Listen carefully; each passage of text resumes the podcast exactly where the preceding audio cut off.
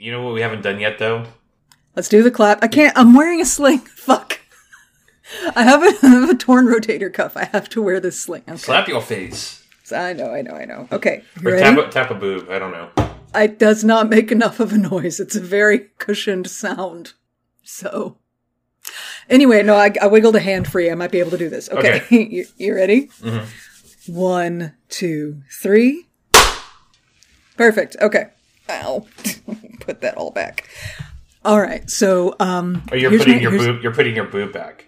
Well, essentially, I'm wearing a sling, so yeah, everything is everything is centered around the booble zone. The booble.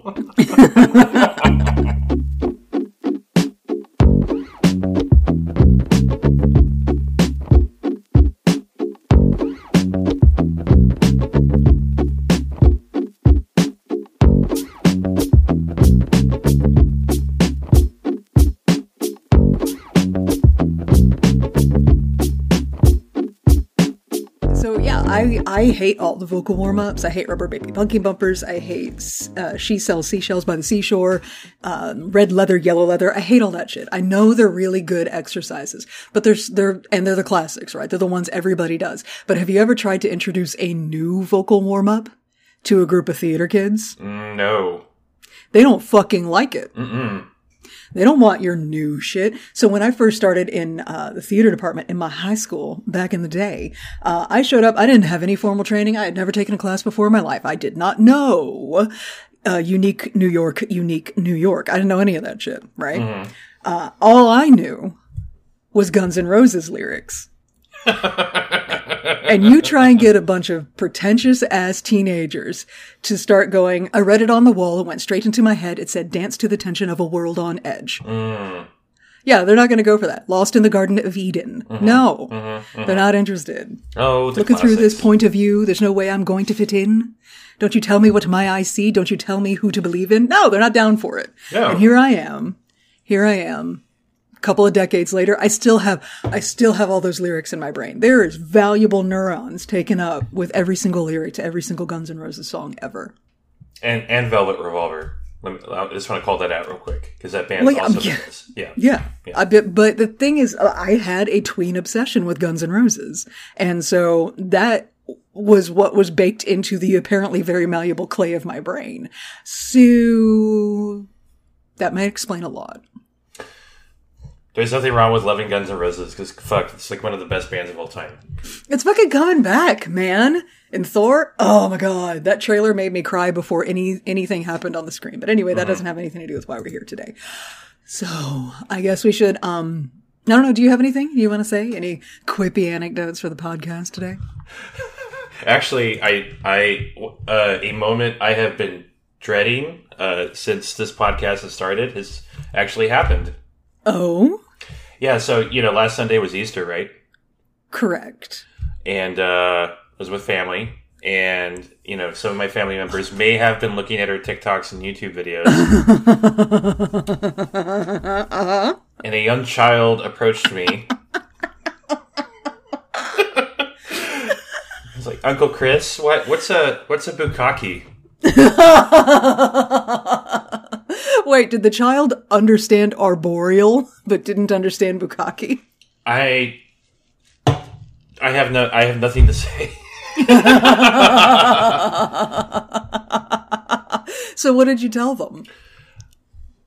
It's when many people love you at the same time.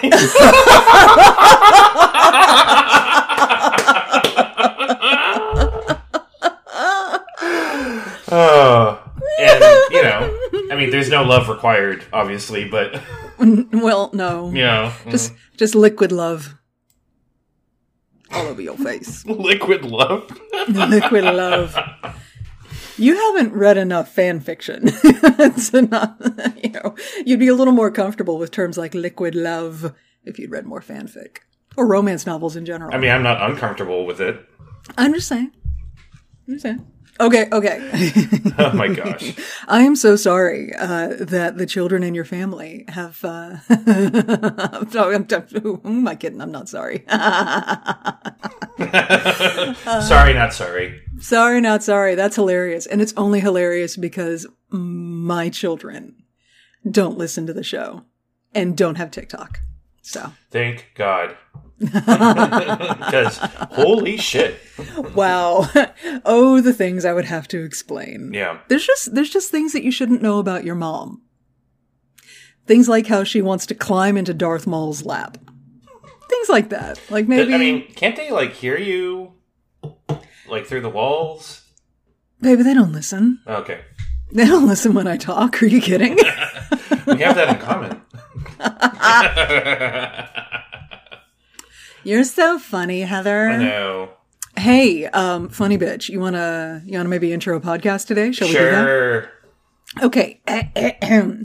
Hey everybody, welcome back to Dark Side Divas, the podcast where a woman and a gay man express their opinions about Star Wars. My name is Stephanie. I'm the woman half of the show and I've been having a pretty good run on clever intros, but that this is the end of that.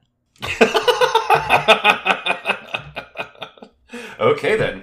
Uh, hey everybody, my name is Chris. I am the gay person on this goddamn podcast. Facts. That's slowly corrupting my whole fucking family. And uh, Ste- uh, Stephanie, I always Uh-huh. thought the Jedi paid better. oh, monk privilege. Anyway, uh, so, so yeah, do we have anything to talk about before we dive into what we're doing today? Uh, well, I do want to have an intro to these episodes before we actually get into the episodes. But before that, Stephanie, guess what? Your favorite moment of the whole podcast. We have so many people that love us, and I'm gonna Look, spend some time I- to talk about it. I love reviews. I do. Like conceptually, I love what they what I I I am working on accepting positive feedback. So let's continue my therapy in real time on the podcast. Go on. Yeah. So Ann W, 1967. Thank you, Ann. 1967. Hi, Yeah. Anne. Yeah, that, which is a great year of music, by the way. Uh, ridiculously brilliant. I'm so happy I found this podcast. Many people may say this about a podcast, but when I'm listening, I feel like I'm hanging out with my nerdiest Star Wars friends. Their discussions are very thoughtful and lead me to an even deeper love for Star Wars. That word thoughtful leads me to believe that maybe Anne left this review in the wrong podcast. Uh, no, they- we we have we have thoughtful insights on this one. We're just a little more grown up and smarter on the other one. I mean, right now because we're because we haven't Yeah, gotten into we're like, talking the- about yeah, yeah, because of where we're at. Just that shit. will- that's just going to change when we get to Captain America and Loki and all that fun shit. All that shit. Yeah. Okay. Anyway, go on. Uh, one that it? more. Oh, oh. Um, Xander Ziolowski. Wow. I, I'm sorry, I just butchered the that. disrespect. I am Sound so it out, sorry. baby. Look, he doesn't. He doesn't mean to be like this. He's not actually trying to butcher your name. He can't read. so, this is a long, a long held secret on this podcast. Is that Chris is actually illiterate? wow. Uh, I'd None like of to that's announce true. I'm just being retirement from enormously- this podcast. Some other, some other gay bitch can be your co-host. Okay. Um, no, I don't want some other gay bitch. I want you, gay bitch. Okay. Anyway, gay bitch. I'm sorry. Anyway, I'm sorry, sorry, go I on. slaughtered your username, but I can't read your last name. Uh, That's fine. Dathomir Boys Part Two. Um, one, I found you guys via TikTok. Two, I have been listening to your podcast since, since, and I love it. Three, this is more of a comment observation of the dysfunctional Kenobi Kryze family and less a review.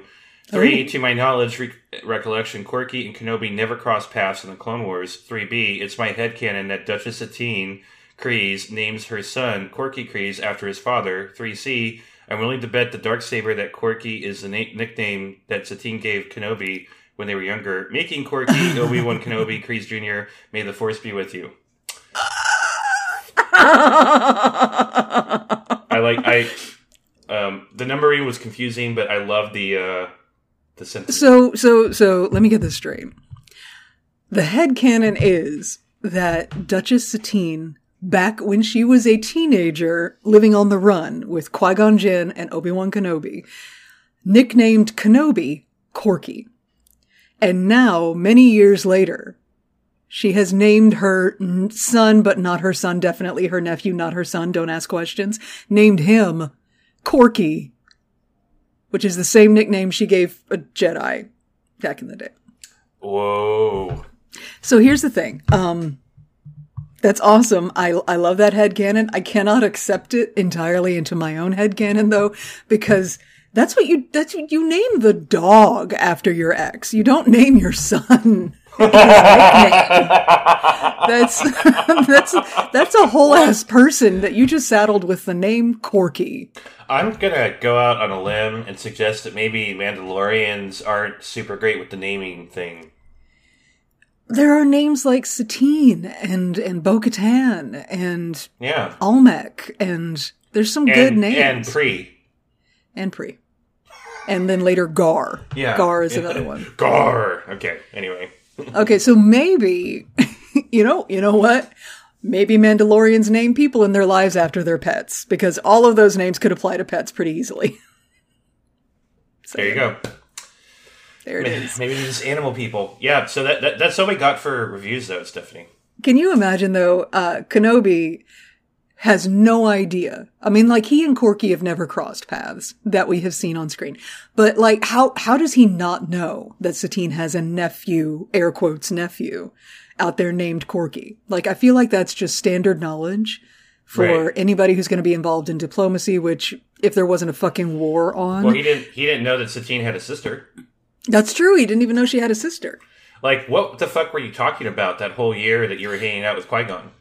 It's hard to talk with a in your mouth. It is. There it is. your mouth to your ass. That's, it. That's the way it goes. Those are just not a lot of articulation going on. No amount of even the most unorthodox Guns N' Roses vocal warm up can prepare you, can prepare you for that moment. Welcome to the jungle. And you would think of if anybody could prepare you for that moment, it would be Guns N' Roses. But no. I am here to personally testify. I have been listening. Uh, the amount of the amount of hair metal inspired rock music I've been listening to this past two weeks is out of control. I Out of mean, it started. It started with Peacemaker. Peacemaker got me into my hair metal phase, and it just has not slowed down since. There was this. I forgot what song it was, but I was watching Blacklist, and it, it was a Motley Crue song, and I and I heard it, and I was like, "Oh, I'm gonna listen. I'm gonna be listening to fucking hair metal now." That's how it is. Mm-hmm. Hair metal's back, baby. Oh, it's never Just, you know- left. It has never left me. Don't don't look too closely at the surviving stars of that era. No, no. No. But I gotta say, the biographies of that's come out of that era are fucking wonderful. Do you remember? Do you remember? Do you remember back in the day, the time that uh, Vince Neil of Motley Crue, right? He was Motley mm-hmm. Crue. Mm-hmm. Mm-hmm. Got on TV and stared directly into a camera to publicly challenge Axl Rose of Guns N' Roses to a fight. I don't Like, remember that at all. Their beef was so intense that Vince Neil felt the need to publicly challenge Axl Rose to a fight. Well, that's funny. It never happened. Co- it, it never. it never Cocaine does some happened. fucked up shit to you. Drugs are bad. Okay. Drugs are bad and cry. Okay, are we But ready we're to not- talk about Star not- Wars? this is not hair metal divas. This is dark side divas. So, and this is probably the only fun conversation we're gonna have the whole fucking episode. I'm gonna make it fun. I bring the lighthearted to this podcast. That's okay, okay, okay, okay. So, what we're doing on this podcast is we are taking on the monumental task of watching through all of Star Wars, the visual story, in chronological order, which means that we started with episode one, The Phantom Menace, and we've been marching forward through time since then, which means that today we are Skipping? just getting, what? Nothing. You're interrupting. I'm on a spiel here. Do you, what was so important? Go ahead, say it. You have the floor. I, I no. You missed a moment. It's over. I missed the moment. You missed a moment. It's over. Okay. God damn it. What was I even saying? This is why you can't interrupt the spiel because my mental train of thought is derailed so easily. Um, um, um, um, um, um, um, today we are talking about, uh, the first two episodes in the final arc of season five of Clone Wars, which means that we are talking about uh, Clone Wars season five, episode 17, Sabotage, and season five, episode 18, The Jedi Who Knew Too Much. Dun dun dun. And did you notice? I noticed, and then it was pointed out to me several times by various sources on the internet. All of the episodes in this arc are named after Hitchcock movies. Absolutely. I am a huge Hitchcock fan, so yeah. That Yeah, was there more to that sentence? no, Go that, on. that's it. That's it. Okay. Uh, I, I no, I love Alfred Hitchcock a whole lot. Um, so I, I mean, I, I've always known that Stephanie. God, no. oh my um, god. No, the um, you know, before we jump into these episodes, I do kind of want to call call out something. Um, Hmm. I got a message from a few TikTokers, uh, being like, "Hey, I know you're talking about the Ahsoka Jedi Lost arc, um, or whatever it's called, um, whatever Right. this arc is called. Um, uh, are you gonna hate this uh, arc like you hated Umbara?" And I said, "No, Well- I actually love this arc." Yeah. and it's because of the little things that I thought was missing in the Umbara arc. Mhm. This this episode, especially uh, this the first episode, sabotage, uh, does a really good job of like connecting the dots to what happened in the past, and of course there are huge implications in the future. Um, this does everything that I thought that was missing. So I just wanted to call that out real quick. Now I am going to sound pissed. I'm going to sound very critical. It's not because I don't love these stories. I do. Um, I'm just buying into it, and I find a lot of the things and choices that other characters make to be extremely infuriating. So that's uh, yeah. yeah. Yeah. Like you can't there's a difference between um watching the Umbara arc and and hating what's going on and and disliking it as storytelling. And there's a difference between that and like from the the viewer's point of view consuming the media and from the viewer's point of view being absorbed in the media and reacting to the story as the story wants you to react. Right. This arc is supposed to confound, infuriate and and confuse. Like it's it is the state of affairs. You're supposed to be there. You're supposed to be um, just just frustrated and furious with everyone because everyone is frustrated and furious. Yeah. It's that kind of situation. So if we seem frustrated and furious talking in this episode, that's because we are in the story. Yeah. Whereas being frustrated and furious with Umbara was a different set of situations. so, uh, the, do we want to do we want to get into it? Do you have anything else? that you That's wanna- it. That's it. I just uh, warning label y'all. Um, I love the I love this arc, but people piss me off. People dumb piss me off in this arc. Anakin Skywalker. what? Yeah, Sorry. What? yeah. Well, okay, okay. That boy, we will get to it. hmm Okay, okay. So let's get into it. Len, okay, okay. So, season five, episode 17, sabotage. The Jedi fortune cookie at the top of the episode is, sometimes even the smallest doubt can shake the greatest belief. Anakin. Everyone. Jedi Order. Ahsoka, Barris, fucking everyone. For real. Uh, all right, here we go. Invasion. The planet Cato Neimoidia is under separatist attack. Anakin Skywalker and his Padawan Ahsoka Tano rush to the rescue as they lead a squadron of starfighters to the planet below. Uh, short to the point. Yeah, I Uh, have questions already though. Cato Neimoidia. What? What? Cato Neimoidia, the Why? home planet of the Trade Federation, is under attack by separatists? Why? We never circle back to that. Why?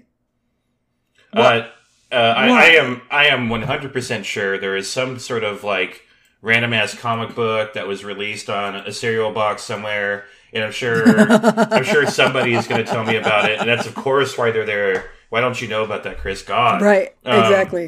How dare. Yeah, so I I have no idea. I was obsess obsessively trying to figure that out myself. Um, did somebody did Count Dooku ask for money from the Trade Federation, and they were like, "Dooku, you have spent way too much money," and fuck no. And he's like, "Well, I still got a droid army, bitch. So go." You know, I don't know. I don't know.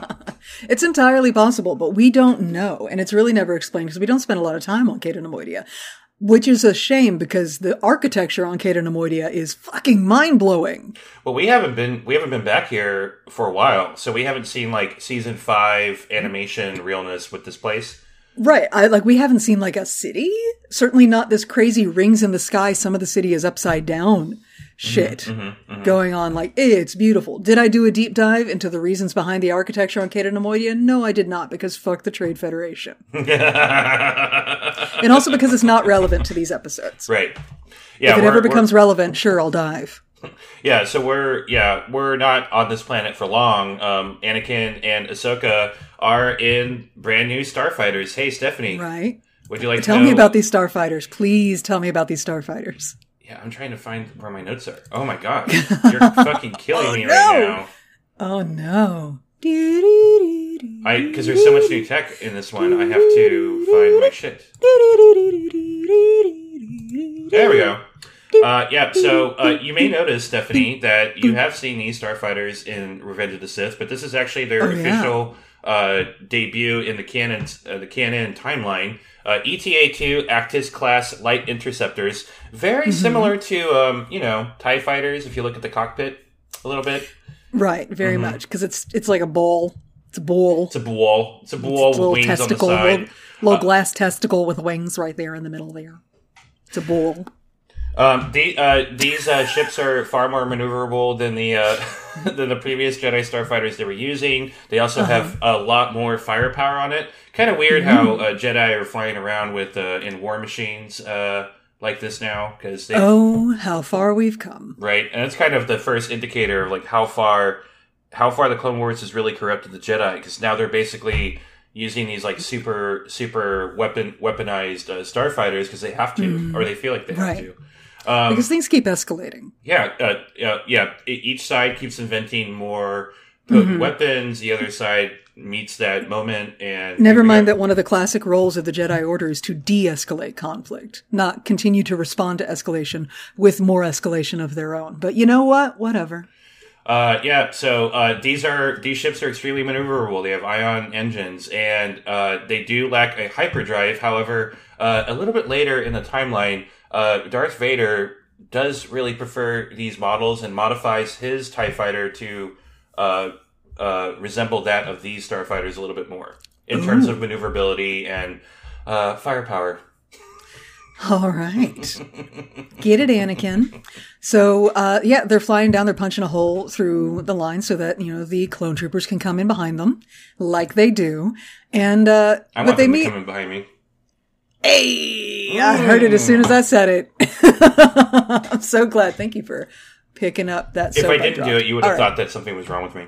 I would. I would be checking the camera feed to make sure you hadn't suddenly been kidnapped, or you didn't have like a Geonosian brainworm coming out your nose. Uh, uh. All right, but they encounter they encounter resistance in the form of fucking buzz droids. I fucking hate buzz droids. They're evil, creepy, horrible little hyena laughing menaces. And uh they but they're clever, right? Like Anakin's Anakin's fighter gets covered in them. Ahsoka, of course, is unscathed, uh, and he knocks them all off the top. But the little fuckers hide on the bottom side of his fighter and start carving into the cockpit from there. So uh, Anakin Skywalker gets knocked unconscious Yeah. minutes into the assault on this planet, and so uh, it's up to R two and and Ahsoka to save his ass. which of course they do. Um, uh, uh, shout out to R2, by the way. Uh, he was once again in a confrontation with a buzz droid while he was in his little compartment, and he used the fin of the ship to smash it. Um, Nice. I'm, I'm loving that he's constantly coming up with different ways to kill these things. He's he's a fucking he's just God what an icon, right? Right? Oh, R2D2. But Ahsoka does say during this whole high speed about to crash crisis moment, uh, she assigns her, uh, her astromech to take over her fighter because she says, Somebody has to save his skin. because she's channeling Leia Yep.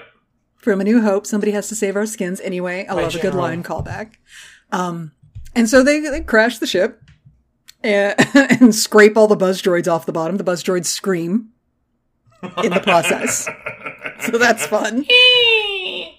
Ahsoka manages to scoop Anakin out of the cockpit and they tumble, but then the fighter goes over the cliff with R2D2 inside. Oh no, the fear, the terror. R2's fine. Yeah, of course. He comes jetpacking up and he is, this is one of my favorite moments of the entire episode. R2 is so pleased with himself for scaring them. Or scaring her at least. And he's just like, he's got his little R2 chuckle. Oh, God. I love it. I love it. God, I fucking love R2. And Anakin's like, what happened? I'm not in my fighter. What, what? what is this? And Ahsoka says, an iconic Ahsoka line. She says, Fighter crashed. I saved the day. You're welcome. love it. She's like a little mini Anakin with that kind of flippant badassery. I love it. Yeah. But anyway, uh, so they go on to continue the assault and they liberate Cato Neimoidia. Yeah? Uh, no, uh, they're No. literally in the middle of the assault, and all of a sudden Yoda's like, "Hey, bitches, I need you to come home." And Right. and Anakin's like, "What?" You know. Um, uh, so yeah, so Yoda says, "I understand you're in the middle of a battle, but this shit's really important." So they go back to Coruscant, just like that. Mm-hmm. And I'm They like, get "What? Rex to come. What the fuck?" They get Rex to come uh, scoop them up, and we see the briefest possible glimpse of Rex and all the other guys in the 501st in their gunship, um, which is the Lucky Lekku, by the way. We get a ding on the nose art counter. Uh, they are in the Lucky Lekku, which I will point out, um, when we first saw the Lucky Lekku, which was in the Clone Wars movie, all it had was the nose art of, of the pretty Twi'lek, Twi, Twi- Twi'lek, Twi'lek, Twi- Twi- Twi- Twi- Twi'lek, yeah. Look, fucking Marc Thompson. We're I'm listening to Dark Disciple right now. Marc Thompson has further complicated this issue because he pronounces it Twi'lek. I know. Twi- Twi'lek. Twi. It's a twi. It's just I wouldn't. I, I wouldn't take Marc Thompson's uh, pronunciation as gospel because he literally changes the pronunciation of some character names in the middle of the High Republic books. So, you know, Markion or Martian, I- which one is it? I would I would take everything I would take he all has of to him. offer. All of him. I just. as gospel or you know whatever. I need to play role playing games with him too. Oh my god, I I got some role playing games I'll play with Marc Thompson. Marc Thompson, please don't listen to our podcast. Uh. Okay. He's not gonna. Okay. So anyway, we get the briefest possible glimpse of, of Rex. They're in the Lucky Lucky. The Lucky Lucky, when we first saw it, um, didn't have anything but just the nose art on the, on the ship. But now it's got a kill count, a really high kill count Well. Of stencils of ships that it has killed on there too. So that's, it's almost like the war's been progressing. Anyway, uh, Rex and the other 501st, this is our first look at jetpack troopers. Yep. 501st Jetpack Troopers. They're in the hold of this ship. Uh, so we see it for a second and then that's, they're gone. That's it. Yeah. And we're, we're like, what the hell? Okay. Yep. We are back on Coruscant. Yeah. And I'm like, why the fuck? Why the fuck? Because I, again, it's been a while since I've watched through this, so I kind of forgot how shit goes down in these episodes. And I'm thinking, why the fuck do they need these two? Why are they calling them off of an active battle zone to come back to Coruscant for what is a, an attack on the temple? Because that's why Yoda's called them back. The temple got fucking bombed. Yeah, so, So- yeah, so Yoda mentions the te- the temple's been bombed, so they're back at Yeah. the temple. They're in front of the Jedi Council, and you know, uh, uh, you know, Mace Hayes says Mace Windu says something uplifting and unifies everybody and makes everybody feel better about themselves, right?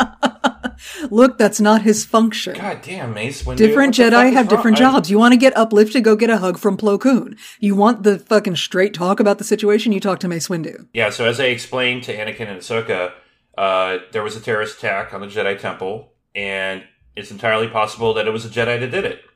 Uh, Right, so and that's had, why they need Anakin and Ahsoka. because they weren't there. Right, they weren't even in the system at the time. Mm-hmm. So uh, Ahsoka is in disbelief. She's like, "How would a Jedi do this?" And I'm like, "Oh, you sweet summer child." And Mm-hmm. Right. um, uh, they, May says that Anakin and Ahsoka can be impartial, so please investigate everything. Yoda warns them, "Please be careful." Mm-hmm. And uh, suddenly they're on the case. So Ahsoka and Yeah. Anakin go down to the uh, where was it? A cargo bay.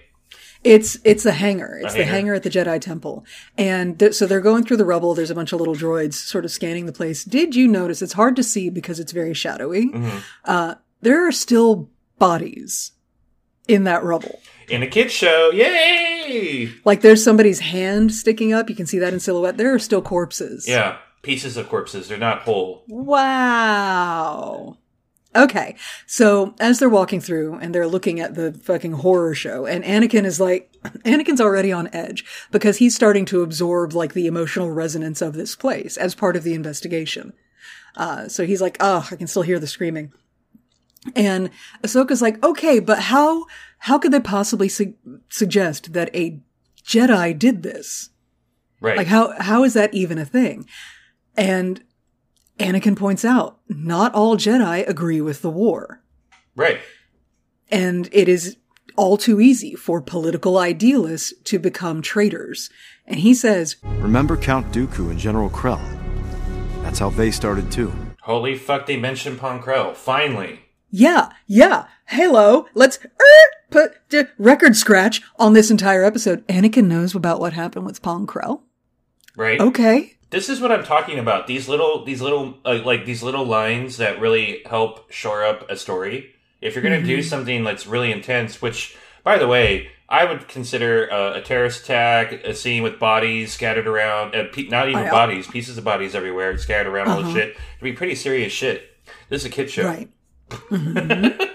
So like like this is what I'm talking about. This is what Umbara was missing for me. And and this that that's what these episodes do so well. Right. And it's not just uh, a terrorist attack on a kid show. It's a terrorist attack on a kid show that is made for kids who have only lived in a post 9/11 world. Right. So terrorist attack is ubiquitous to them. Mm-hmm. They know these words. And so it's not like, it's not a foreign concept. Like they are aware, at least on a surface level, of that bombs and terrorists and stuff like that. All of this is real. So let us never say for any second that Star Wars is not political and that Star Wars is not for the kids. Clone Wars is trying to teach children about war and terrorism and the consequences therein. But uh, I did you I this is uh, this this isn't just because we're watching Peggy Carter, um, Agent Carter. Um, But um, did you I got I started to feel like this the the genre of this arc was starting to get established in this very moment. Like when they're when they're investigating and they meet the new droid, um, it started to feeling like this is a mystery noir, Absolutely. yeah, type Yeah. of type of story, and Yeah, I was falling in love with it.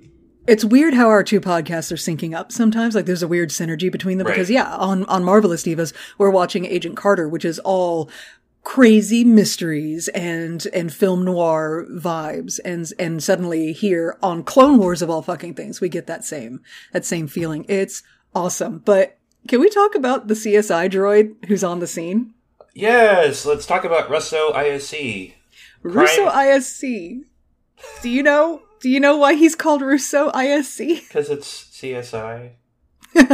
because he is 100% a complete homage to David Caruso's role as Lieutenant Horatio Kane on CSI Miami. That's why he's got low glasses that he keeps like flicking down to emphasize his lines. I love that. I fucking love that. I love this droid. He is awesome. I kept expecting after every time he does it, he like would say something like, "Oh, I'm the CSI for the Jedi Temple." Flips flicks his glasses down. I kept expecting the Who. I was assigned by Master Windu. Like the intro to CSI. Me I loved I'm it. alone. Okay. Yeah. Oh god, Um, I love it. Uh, uh, so, fun fact about we'll talk about this a lot in a lot more detail when we get to Star Tours 2.0. Uh, but, oh. but the model for this droid was used as a prototype for what they were thinking was going to be the next uh, navigation captain on the, on the new Star Tours ride. They Oh. Okay. went so far as to spend all this money on making a full size model to show George Lucas, Uh-huh. and he fucking hated it and threw it out. Oh fuck him! This droid is adorable. Uh, yeah, I mean the the the Star Tours droid is thicker, and uh, you know, and he does and he does eventually appear on the ride in the pre-show, but um, Okay. uh, it's it's um, because it, ends up being C three PO as the captain. Uh, but um, anyway, so just a little fun fact there. Do you know who is the voice of Russo ISC? No, Go ahead, Don't- guess. fucking god. Uh, D. Bradley Baker. Correct. Oh my god, I did! You Woo! You're the party star. I broke file. That broke that broke the wave file. no, that broke my waveform. It's cool. It's cool. It's fine. yes, baby. That is D. Bradley Baker. Congratulations. Um, Aw, does that mean I'm so can take the morning off and you can finish the podcast for free? Nobody wants that. No, so yeah. let's keep Well, going. I, yeah. I do. I'm kidding. You don't count. I'm not crying on camera, damn it. I did. You already got me last time. No, on I okay. It's your I fucking Darth Maul got you. Uh, the Obi Wan Kenobi's heartbreak got me. Yeah. I'm just, ugh. Anyway, anyway. So, do you have any other information on Russo ISC? No, he's an analysis droid. Um, he doesn't make very many appearances. Uh, in fact, he doesn't make any appearances outside of this arc. Um, but um, he's designed to be a forensics droid um, and can obviously uh, lead very complicated investigations that were very heavy on the analysis and investigation side. Right.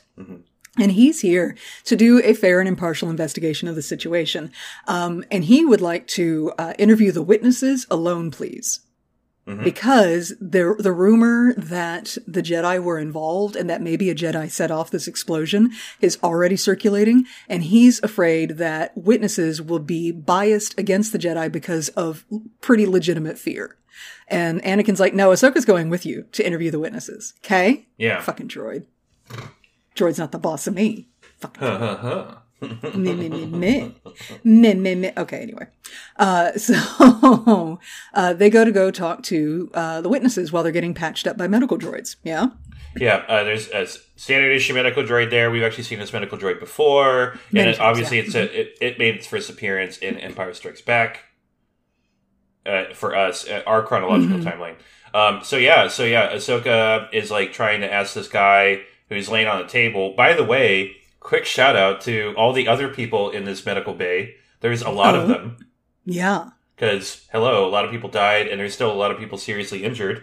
Mm-hmm. Um, and holy shit, um, uh, Ahsoka's talking to this pilot, and she's like, "Hey, do you know what happened?" Blah blah blah. Um, and then all of a sudden, some dude with blue skin pipes up and is like, "It was Jackar Bowmani." Yeah, right. It's a Pantoran. Pantoran. Uh, yeah. this Pantoran guy, he name checks Jackar Bowmani yeah. and says that Jackar Bowmani was working in the area right before the explosion and hasn't been seen since. And it says in my notes, does nobody think maybe he blew up? Thank you, and that's why nobody's seen him since. 'Cause he's gone. Because He's been because he's Adams. yeah. what? Okay, Okay. whatever.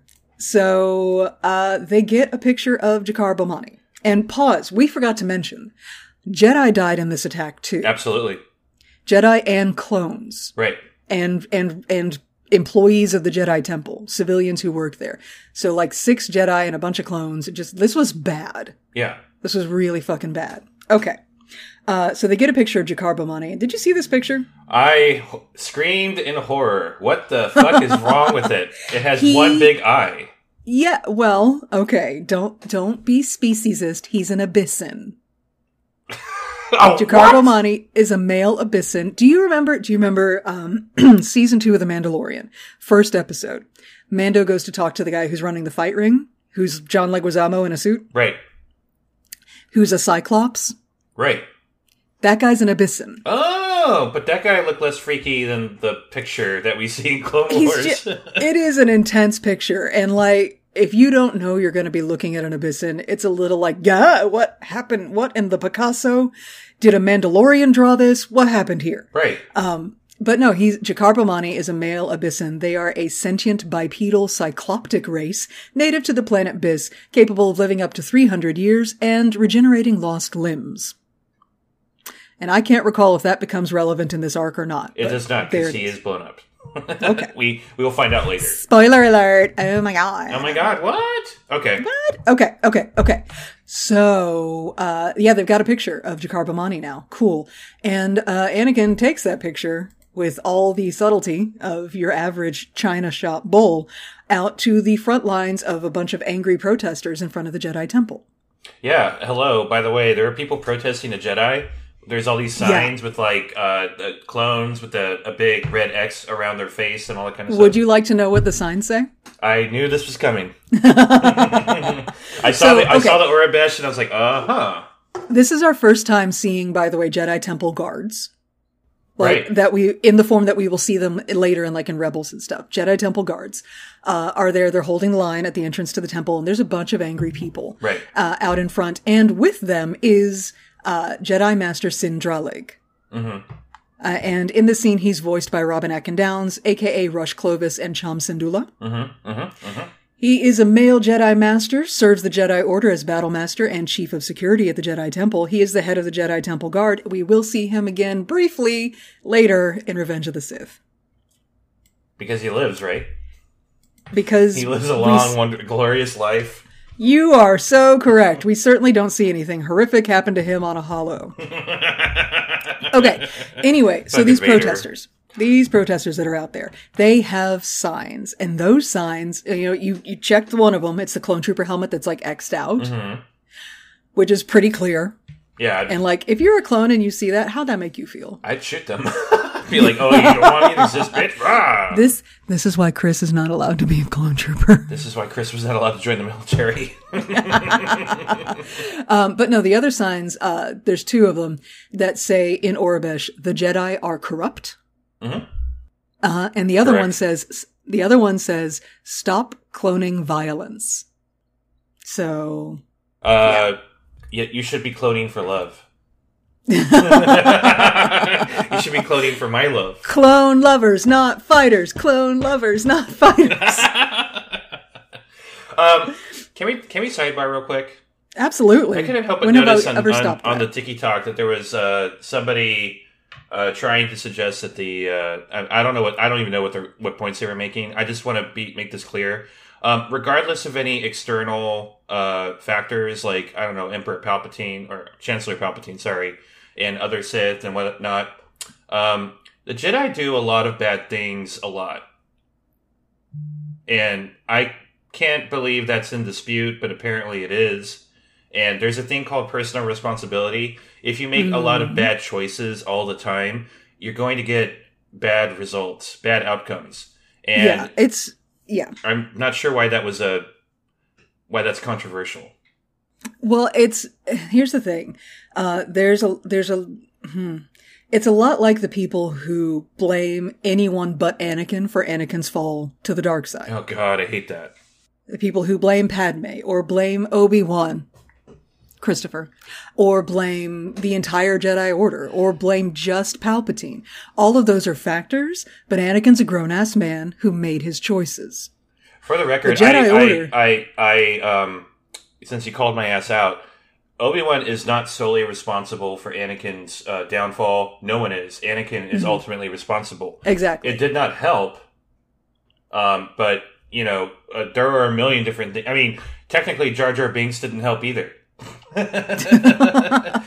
you know, But Jar Jar Binks was not his Jedi master. Like I get it. There's there's a lot there's a lot of factors, but all of that all of that contributed. But ultimately, Anakin's fall to the dark side was his own decision. yeah. Okay, his choice. because yeah. So the Jedi Order is even more than a grown ass man. The Jedi Order is thousands of years old uh, and has a long history of uh, of hewing to certain ideals and and things. And so they made every decision. Was it a slippery slope? Yes. Was it a frog in a pot situation where um, they they just chipped away and slowly boiled? And like by the time they realized that they were in too deep, that was too late. They were already fucking cooked, right? Maybe it was that, but they still made every decision along that way.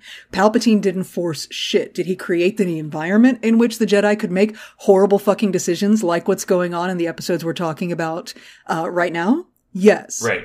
but they did everything else. The Jedi consented to use an army full of clone slaves for specifically this purpose. The Jedi, cons- the, the Jedi? The Jedi. The, the, the Jedi. Anyway, anyway, God, the Jedi made every decision Right. Uh, on their own. So they are responsible for, and, but what I did not enjoy, uh, and what I would like to clarify right now, uh, there is an implication out there, uh, that when we say that the Jedi, uh, contributed to their own fall, they made their own decisions that, that caused a lot of this and they fucked up a lot. We're not saying they deserve to be exterminated. No, no, no, no, no. In no. way are we saying they deserved Order 66 and they had no. it coming. In no way are we saying what other people are saying and they think they agree with us that Dooku was right. No. Dooku is a goddamn space Nazi. Yeah. He had a point about the fall and the corruption of the Jedi, but he's not right. No. He's an evil, horrible Saying. person. Uh, Right. No. Uh, I did not stand up in the movie theater and cheer when Order 66 was happening. I was No. dreading it. When, uh, in fact, um, uh, one of my mo- the most heartbreaking moments of Book of Boba Fett was when uh, I had to see Order 66 from Grogu's Right. perspective. I did not need to see that, Dave Filoni. You fucking asshole. He's gonna mine that for your tears every single time. Ugh. So Every anyway, single time. No, no, no one deserves to be uh, put out the pasture like that and annihilated. No like one that. deserves to be systematically hunted down and exterminated Right. for their faith. Right. Absolutely not. We are not saying that the Jedi Order deserved to be exterminated. We are saying that the uh, the slow motion corruption of the Jedi Order in this war was was due to their decisions. Yeah. They decided Yeah. because, like, if you read the High Republic books. Uh, the Jedi Order wasn't even involved in the Republic. Like, they were an independent entity. To the Yeah. point where the Republic never knew what the fuck the Jedi were going to do when they showed up to a situation. Like they would call over and be like, "Hi, so are you helping today?" And the Jedi would be like, "Hi." Hi, we're pretty. We're, we're I'm sorry, we're, we're it, busy. like- we're busy fucking each other. What's going on? Again, hard to talk with a in your mouth. Yeah, I mean, but and and you know, kind of to uh, put it back to these episodes right Uh-huh. now. You know, the reason why we have protesters is because this is one of the effects of the choices they're making. exactly, the Jedi are starting to reap what they sow. Yes, there are people outside protesting because they're protesting the war, and guess who's fucking balls deep in this war? It's the Jedi. Yeah, They are in it. They are the military leadership of this war. So yeah, they're going to be the focus of, of ire and possibly even the focus of attacks. I am not saying that the bombing is, is justified. Absolutely not. The bombing was horrific. However, the Jedi are starting to see what some of the reactions from the world are going to be from the galaxy based on what they're doing. Like maybe, maybe guys, let's reconsider this particular strategy. Anyway, anyway, Anakin walks up to this protest line to talk to Jedi Master Cin Drallig and flashes the picture of uh, Jackar Bowmani in front of the whole fucking crowd and is like, hey, if you see this guy, let me know because he's a person of interest in our investigation of the bombing. yeah, Uh, so and conveniently, Jackar's yeah, instantly the the the picture is seen by a woman in the crowd who steps up and says that she is Jackar Bowmani's wife and she hasn't seen him. She can't find him. Do you know where my husband is? and I'm like, girl, let's talk about your. uh you know what? Maybe he's really kind. Maybe he's really sweet. Maybe maybe he buys her flowers and holds her hand. You don't know. Maybe he's really hung. Maybe he's really hung. But does that does that uh, what does one eye mean one ball? One has to assume yes. you know, eye, you know, ball. Okay. okay, anyway. So, uh, Anakin is like, hey, I'm gonna need to ask you some questions. Why don't you come on inside? Let's Yep. have a little conversation. He puts, he puts her in an interrogation room and you see Anakin walking in. Did you see who walked by?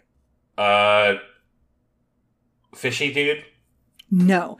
In the hallway outside this interrogation room, casually walking by because she's a Jedi and this is the Jedi Temple, is Barris Offee. she casually walks by, glances in the room, sees who Anakin's talking to, keeps walking. But why is that relevant? Why are we talking about that now? Uh, we'll have to wait till next uh, next podcast Till next podcast episode. but yeah, I'm just let's just point it out. I know. She's I love it. I. I I fucking love it. She's fucking there. Uh, anyway, so they have a conversation. What do they talk about? Yeah. So Anakin's all, uh, you know, what's the deal with your husband? She's all, my husband would never do this. Oh my god, whatever. And uh, she insists that Jackar would have nothing to do with this, and so you know they don't And get. she's like, y'all hired him. The screening process for Jedi Temple employees is super intense, okay? Yeah, I mean, she was like, he, he's wanted to serve the Jedi forever. He loves y'all. You don't even know all the shit he's had to go through to be Mm-hmm. able to have that job. And he's apparently been uh, working for the Jedi for decades. It's been a long time. He's been there forever. Yeah. And like, how could you possibly suspect him? Blah, blah, blah, blah. She says he couldn't possibly have done it. Yeah. Okay. So then we bounce to where apparently Russo, uh, the little droid, is doing a very fucking cool and yet horrifying holo recreation of the explosion. Yeah, uh, do you notice silhouettes in the background of like of like human shaped silhouettes exploding? Yeah, that was Yep, yep, nice. yep, yep, Kid show, kid show. It's it's like way back behind layers of smoke and dust and stuff, but yes, there's bodies flying through the air as he like fast forwards and rewinds and analyzes every single piece of particulate matter in this explosion to try and find the epicenter of it and all of that shit. Yeah, so, So it's really cool, though. it's Like, cool but horrifying to watch over and over again. Um, I know. yeah, but so- what do they find? Uh, well, Russo finds out, figures out that something, uh, the origin of the explosion came from the ship. So maybe Mm-hmm. they triggered the ship to explode somehow, and you know, but not sure how at first. And then Russo discovers something. Yeah. They discover the presence of nanodroids. What? Bum bum bum. Would you like What to know about nanodroids? Please tell me about nanodroids. Uh, okay, so these are definitely plot devices, but uh, NMK recon- reconstitutors, also called nanodroids, were a type of microscopic droid mainly used in electronics fabrication. They're you know you put them on a ship and they slowly like fix the metal fibers if there's a tear in the metal, and they're able to That's repair hot. them. Isn't that nice? Uh, Yeah. In this case, they're used to blow up. Yikes. Yeah, right. Uh, so uh, I'm trying to see if they make a lot of any mention outside of this episode. Nope, no mention of these particular droids ever outside of this uh, arc. Um, this uh, this was a. I had questions about this in particular. We have nanotechnology. We have nanodroids. Why am I, if I were Count Dooku, for example, why am I not just like spreading these fucking things around the planet and letting them eat everybody and just call it a day? They're day? probably fucking expensive, my dude. Maybe. And Uh, also and- not and- as showy. Ah, there it is. Yeah, because remember, this entire war is a performance. Right. That is entirely designed specifically to manipulate uh, the galaxy into forming the empire. You're right. You're right. You're right. So, uh, while the nanodroids uh, would be perhaps possibly more effective, not as cool And, and I, not as easy to use them uh, to uh, undermine the Jedi. well, I love me some battle droids, so I really appreciate that. There we um, go. Anyway, so, uh, so yeah, they discover there's fucking uh, nano web, uh, nanotechnology. Uh, so they go back into the Jedi Temple and do some more research. It turns out that Jakar Mm-hmm. was a specialist of nano weaponry. Hmm. Ah, well, this is looking more and more suspicious by the second. Right. And uh, so we go talk to the Jedi Council. Yeah, well, real quick, the droid is Oh, wa- also watching all these videos, like very fast motion. Anakin's like, Hmm. "How the fuck can you watch anything?" And droid's like, "Oh, you stupid human." And then the I'm a robot. anyway, and then the cutest fucking thing ever. There were little versions of Russo's coming in, and Uh-huh. and, and Russo was like, "You go investigate the whole temple for these nanodroids, blah blah." blah. And they were like, "Yes, sir," and they all ran away. And I was They like, pooped. "Oh my god, I want one." They were very cute. So we are before the Jedi Council, and the Jedi Council's like, hey, so, um, heads up. The Senate is going to have a meeting because they're probably going to be sending military police in to investigate this whole situation because clones died in that explosion. Military police. Because clones died in the explosion. But I don't remember military police ever being mentioned in Clone Wars. This is the first time we're hearing about Mm-hmm. them, yeah. And so, uh, because clones uh, are their property, I mean, they're soldiers, they need to go investigate what happened. so they should be sending in, uh, possibly sending in some, you know, investigators for that. And uh, the meeting gets interrupted because Russo radios in and says he found Jackar Bowmani Yeah. and Anakin's like, lock down the whole temple. because he's going to get away. gonna Get away! Uh, doesn't say anything to that. He's like, uh, yeah, just come downstairs. yeah, sure. Let's lock down the temple. this guy's a fighter. because The only thing that's left of poor Jackar is his fucking hand. A hand, one hand, the a hand, hand, hand, hand. That ain't getting up and going away. At least, not this species. Um, so they also find out that the nanodroids were in his fucking bloodstream. Right. They were inside him. Yeah. Which he was the bomb. He was the bomb. I mean, kid show. yeah. Kid show. That's exciting. That's a fucking. Okay. Uh, so, uh, uh, my a friend of mine said it best. There's a fucking suicide bomber in a kid show. Uh huh. Yeah. Wow. Okay, so they're going to go to Jackar Bowmani's house and investigate and see uh, what they can find about this whole nano thing. And did you notice? I noticed because it's in all caps in my notes as they're flying there. because I was like, Anakin, you're flying there alone. Oh wait, no, Ahsoka's in the car. Ahsoka can't see over the dashboard. like, there's no booster seat for her. It literally Poor looked like she wasn't even in the fucking sky car. I know. It was awesome. Okay, so they get to Jackar Bowmani's house, and here is like the monk privilege of these two, right? Like you have never had to have money in your life. The Jedi Temple has taken care of your every material, physical, whatever need. Mm-hmm. You have always had a roof over your head, clothes on your back, even if it was a fucking tube top, and and Ugh. care and training and food. Always that has been provided for you. So do not sneer your little Jedi ass noses at where Jackar lives. But they did. They were like, ew. And Ahsoka's like, mm, I would have thought working for the Jedi paid better. God damn it. and like, y'all fucking rest your monk privilege, okay? Other people have bills to pay. You don't know what the fucking cost of living in Coruscant is. Astra fucking nomical. Jesus Christ, guys. Yeah, maybe the Jedi should be paying better. It's not like they need to pay you. there it is. Fucking whatever. Anyway, uh, the wife is not home. The wife, by the way, her name is, let's back up. Her name is Letta, Tur- Letta Turmond. Mhm. Uh, is the wife of Jackar Bowmani. And, um, real quick, uh, not that quick because wow, uh, she is voiced by Kari Wahlgren. Who? Kari Wahlgren has 558 voice acting credits as of today. Holy shit. Yeah. Okay. So this is again, we're back to the trend of Clone Wars starting to attract some fucking classic, amazing voice actors, Right, right? right. So Kari Wahlgren started in 1978. She was a voice on Lupin the Third. She has What? done, yeah, she has done tons of anime. She's mainly anime and video games. Um, just just the names I recognized in scrolling through her hundreds of anime voice credits. Uh, she was in Witch Hunter Robin, Tenchi Muyo, Last Exile, Gungrave, Wolf's Rain, Naruto, Ghost in the Shell Standalone Complex, Samurai Champloo. That's, those are just the ones that I recognized that I've watched. She's in tons more. Who was she in Last Exile? I don't know. Oh, come Uh, on.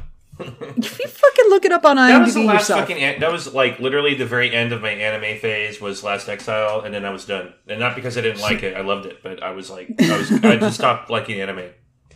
She's been in a lot of video games and TV shows, including Super Robot Monkey Team Hyperforce Go, Yes. along with other Clone Wars alums such as Kevin Michael Richardson, Tom Kenny, Clancy Brown, Meredith Salinger, D. Bradley Baker, and Jim Cummings. Good God. Yeah, Kari Wahlgren's a fucking legend. She's amazing. It's she like- is. It's Uh. like Dave Filoni was in the room. He's like, "Shit, we need another voice actress," and all the other voice actors were like, "We know somebody." Yeah, we just got done recording with her. I can call her right now.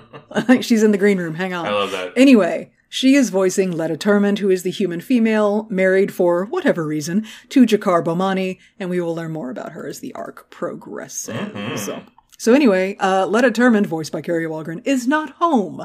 So the Jedi just let themselves in Sure. because you don't need a warrant in the galaxy far, far away. Not if you're a Jedi, apparently. I don't know that they've ever needed a warrant of any kind for anything. That's never been mentioned. There's not a lot of like law and order procedural aspects to the Star War.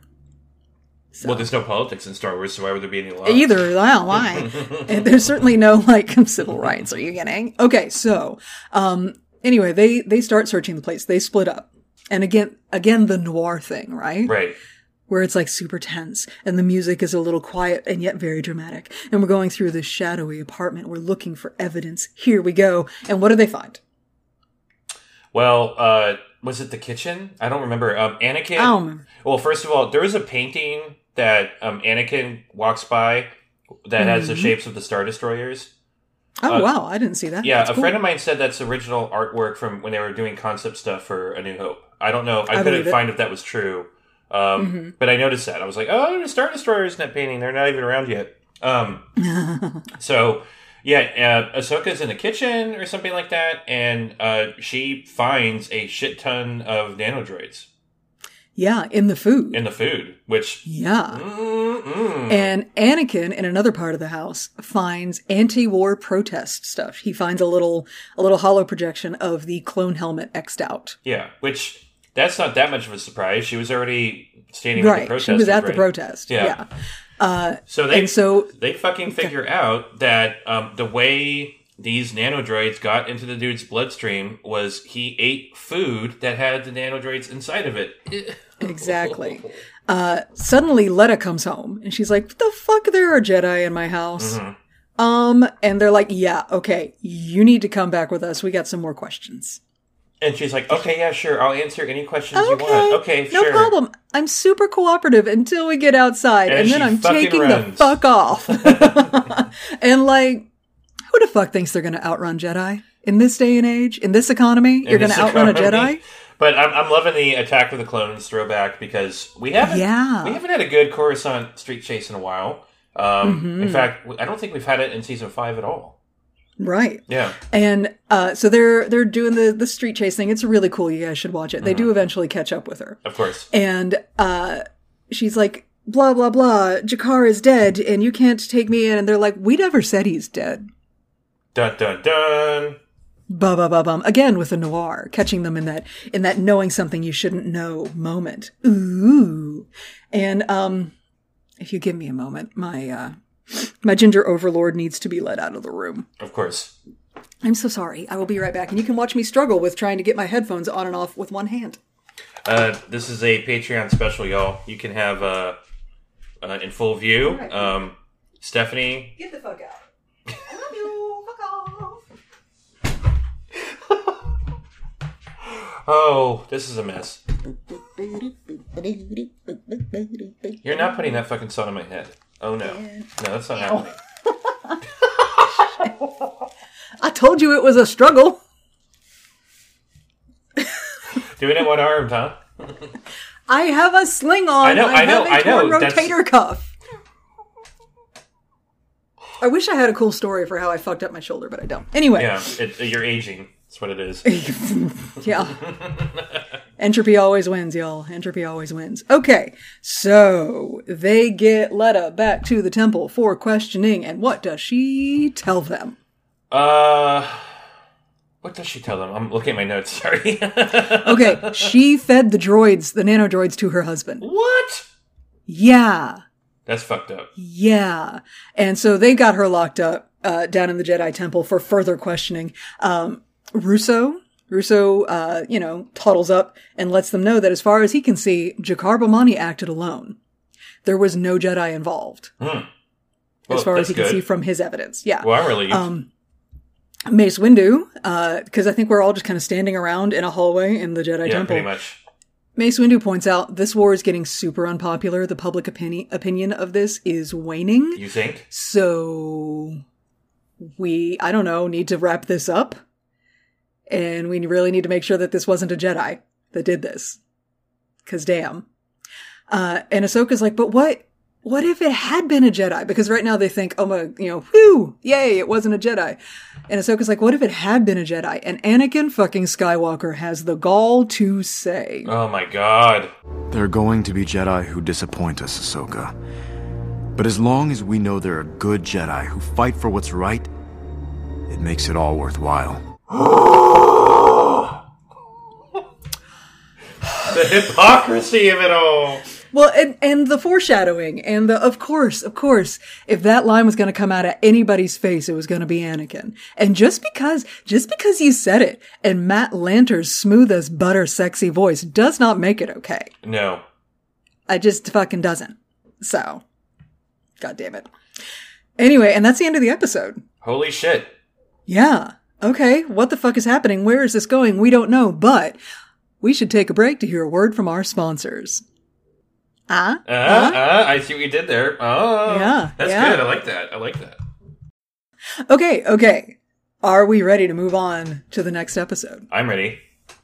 All right. So, Clone Wars Season 5, Episode 18 The Jedi Who Knew Too Much. The Jedi fortune cookie at the top of the episode is Courage begins by trusting oneself. Dun dun dun. Cause ain't nobody else you can trust, apparent lie. Apparently, just like that. God. All right. Terror at the temple. The Jedi temple is in disarray after a vicious terrorist attack. Anakin Skywalker and Ahsoka Tano set out to find the truth of this really who's who is who is really behind this horrendous catastrophe. Their investigation baby. led them to discover the true saboteur, Letta Turmond. Now the Jedi attempt to return the temple to normalcy, but first, Master Yoda must give a eulogy to the fallen Jedi warriors. Ba, ba, ba. But nobody else, by the way. Yeah, well, it's not Yoda's job to deliver the eulogy for the clone troopers or for the citizens. Oh, yeah, It's okay. only his job Let's talk about, to deal with the Jedi. I need to talk about Yoda's eulogy. uh, yeah? It's very much. I mean, it's very classic. You know, we're all of the forest. We're returning to the forest. But to me, it really came Luminous off beings, are we? right. But it really it came off to me as we're all gonna die. So fuck it. Yeah. A little bit. Luminous beings are we, but temporary vessels our bodies are.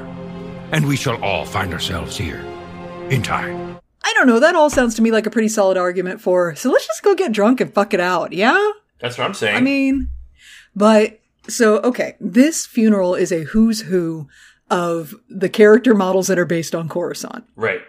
Everybody's Fucking there. everybody's here. Jimmy Smits is here. Mon Mothma's here. Of course, the Chancellor in his um, Revenge of the Sith pajama set is here. Um, Mas Amedda. Every Jedi character model they could get their hands on. But right in the front row, the camera pans across, and we've got Obi Wan, Anakin, and Ahsoka. Did you see Obi Wan's face during this eulogy? no. So everybody looks appropriately somber. Obi-Wan looks fucking wrecked. Because again, the animators are able to give us micro expressions. And Obi-Wan is in his feels. And it's not because he knew these Jedi. My headcanon for this moment is guess whose funeral he is never gonna get to attend? Oh.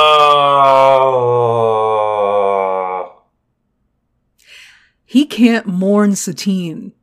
He can't go to her funeral. He can't, he, there's no grave for him to visit. All he can do is attend another fucking funeral of more people dead in this fucking war. And like, no, it's so, it's so hard to go, cause I've had to do it. I'm sure you have too, because Yeah. we have had tragedy in our lives. It is so hard to go to a funeral when you're already mourning someone else. Yeah. Absolutely. That's just wound on top of wound. And so yeah, yeah, Obi-Wan's face is a fucking picture. And he he ducks his head and it's very shadowed and he's like mourning into his beard, but it's there. Uh, I didn't. I didn't catch that, even though I had to watch the scene twice because, Mm-hmm. you know. So, um, Steph, when I go to like certain sporting events or con- concerts, hold on, hold on. Where are we going? If if, it, if it's not a thing I'm particularly like obsessed with, like like I have to be in the front row, I'll be Uh-huh. all the way in the back. That way, I can be the first to leave when it's over, right? Oh. And so I had to laugh that Bail Organa was all the way in the back, so he could be like, okay, as soon as as soon as the funeral lets up, I can get the fuck out of here, get in the car, and leave. So that's the dean on the bail bail Ding. counter. Bail bails. Yeah. That's fucking awesome. Mm-hmm. Uh, anyway, who's standing next to Ahsoka at this funeral? Uh, her friend Burns. Yes, her good friend. Who we Remember they had like a whole in like 500 years. I know. We haven't seen her since way back. Um, and she looks pretty, uh, pretty sad about this whole situation. And Ahsoka's like, did you know one of these Jedi? Because there are so many Jedi. Imagine a time when there are so many Jedi, you don't actually know all of them. Right. Crazy. But yeah, Barriss Offee knew one of them. Uh, Tatsumara had taught her how to hold a lightsaber. No, I don't know who Tatsumara is. There's no, there's no other information. Well, Stephanie, in Star Wars issue four of the. Oh. Seriously? I don't know. No, I'm, Okay, I'm making that up. I'm, just. I'm, I'm, I'm foreshadowing the Twitter messages I'm probably going to receive after this episode. I love that people reach out to you. They don't say shit to me. Well, it's, beca- My it's my because I- DMs are open. be- Nope. Because I talk to them back. Oh, that's your first mistake. if you talk to people, they talk back and they keep talking. I'm kidding. If you guys want to send me DMs, go ahead. Um, but know that you will be mocked on the show if you're trying to correct our information. I'm kidding. We like corrections too. God, we're such bitches. Anyway, Why don't people find us approachable? I don't know why. Why do people suddenly seem to not like us very much in the TikTok Star Wars community? Weird. well, the cool just because like we us. keep because we keep being us. Sorry, this isn't a fun persona. We're actually this awful. Yeah. Okay, moving on. So, after, uh, oh, by the way, this is Barriss Offee. This is the return of Meredith Salenger to voice Barriss Offee. Right. And we get the return of Stephen Stanton voicing Admiral Tarkin because he wanders in. Hello. Yeah. And he's there to let them know. Oh, wait, is he there there? Well, he's at the funeral, too. Yeah, no, he is. Yeah, he's at the funeral. Yeah. He lets them know that uh, he's got Letta Turmond in custody. The perpetrator, the one who fed her husband a, a nano explosion meal. Yeah, he's got her. Why? Because clones were killed. And somehow that trumps the fact that Jedi were killed. So now this is a military matter and the military police have Letta Turmond in custody. And they protest this, and Tar- Tarkin's like, sorry, Chancellor said. Yeah. Uh, Hmm. and then, and Ahsoka's, cause Ahsoka's pissed at Letta Turmond because, you know, Yeah. bomber. And again, Anakin Skywalker has the gall to say with his own fucking mouth, Calm down, Ahsoka. Remember, revenge is not the Jedi way. Uh, okay. That's going to be something Okay. we're going to talk about in three areas, by the way. Anyway, uh, apparently, according to Tarkin, the Chancellor wants the Jedi to be a little more removed from military matters. I agree with that. I agree with that, which is uncomfortable. I Mm-hmm. don't like agreeing with Tarkin or the Chancellor. Um, Well, can I make you? Can the- I make you more uncomfortable, real quick? Um, please. And I, I, I hate that I feel this way, and I hate that I'm saying this out loud. So I need you to understand that I hate myself so much for this. Okay. But season five animation is really good to Tarkin. God damn it. There, I said it. You know what?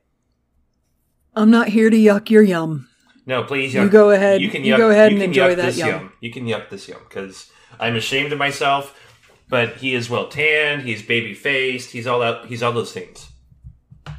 It's because he's voiced by Stephen Stanton and you have the hots for Stephen Stanton, which you should. Which, yeah, I fuck yeah, yeah. Absolutely. That does not. That does not help at all. Yeah. So, um, I'm ashamed of myself. look, no, I'm not going to shame you because I feel like you want me to, and I'm not playing into that kink this morning. Um,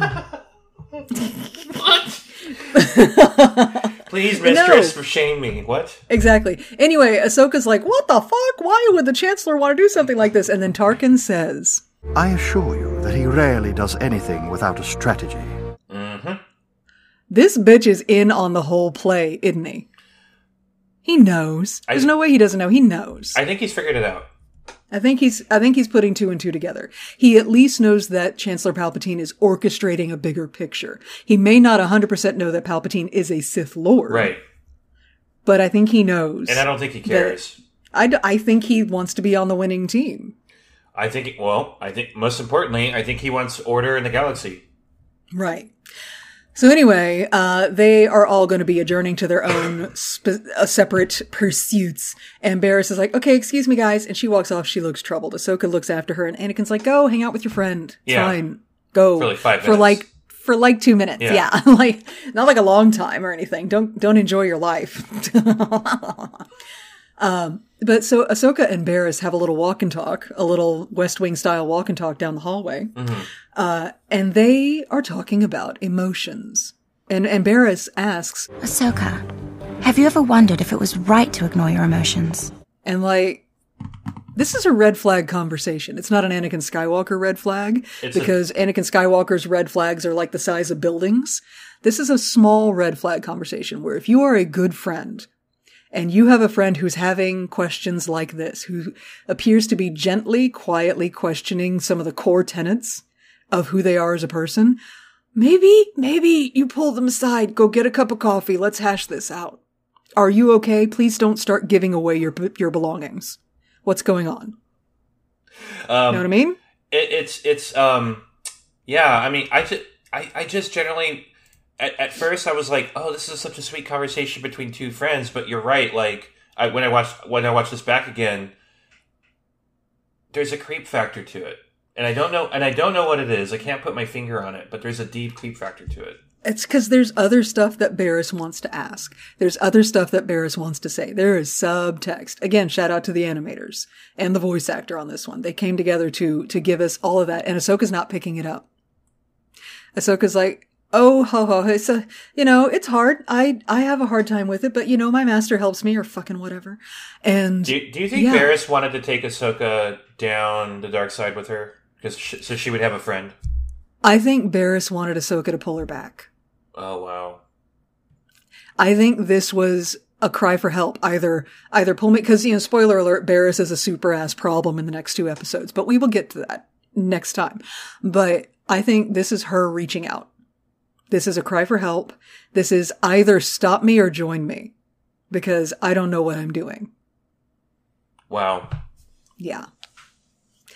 But we're done with that because Ahsoka, again, you only get five minutes to live your life because you need to get back to work. We're going to go have, you're needed in the war room. Let's go. All right, let's do the war room thing. So uh, everybody, everybody is in the war room, and apparently the uh, the Animus system is being attacked. Or something. It's it turns out to not be relevant because Yeah, they're because immediately it- interrupted. As Tarkin pops in, hello, Uh-huh. Tarkin can just suddenly pop in to a Jedi war room meeting now. Sure. Well, I mean, he's an admiral, Yeah, but and this is a military matter. They're talking about military shit. right. Um, So, anyway, yeah. so Tarkin's like, for some fucking reason, that Letta chick wants to talk to you, Ahsoka. I don't know why, but you need to get down here. Um, I don't know. Th- this is the only part I was like, huh? Because you know, wouldn't Tarkin just be like, "Eh, let's just torture her and get the information out of her," instead of having a Jedi? I, I guess. I don't know, but it's so that we can get. I mean, maybe I don't know, but it's so that we can get Ahsoka alone with Letta, Yeah. and so uh, Ahsoka has to bebop over to the Republic Center for Military Operations, which is where Letta Turmond is being held by the military police. And um, how terrifying is this place? There are some holy shit, the Empire is rising moments that in Uh-huh. Star Wars. The first one being, of course, the end of Attack of the Clones, where Right. you know uh, Palpatine on his balcony. Um, Mm-hmm. But this was the moment I was like, "Oh, here's the Empire. It is here Yes. now. It's it's already here." So this is uh, it is the the military base on Coruscant. Right now, it is called the Republic Center for Military Operations. Later on, it will become the Imperial Inspectorate HQ, with no change in the design. Nope. It'll just be a seamless transition. Would you like to know what architect in canon designed this facility? Oh, please do. Commander Orson Callan Krennic. No fucking Uh, way. as in Rogue One, as in First Death Star, that Krennic designed this facility. Yeah, Wow. yeah. So he's he's in the background somewhere during the Clone War. Yeah, Oh, he, sure. he came up he came up along behind Tarkin. Yeah. Well, So well, that explains the hallway design because it looks just like Yeah. the Death Star. everything looks very Death Star. Yeah. Look, he's a one trick pony, Krennic. He doesn't have a lot of imagination. He's got one vision. Okay. And you know what? The Empire liked that vision and they like uniformity. So go ahead and let him design fucking everything. Yeah. Anyway, uh, the Republic Center for Military Operations also houses a whole fucking lot of clones, and uh, Mm-hmm. it is shielded, super secure. There are micro holocams everywhere.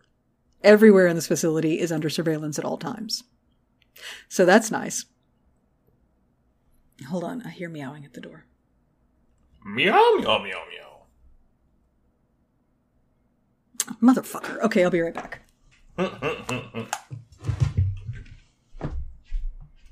I love cats, but goddamn. Oh, are you shitting me? Boomer. Damn Damn it.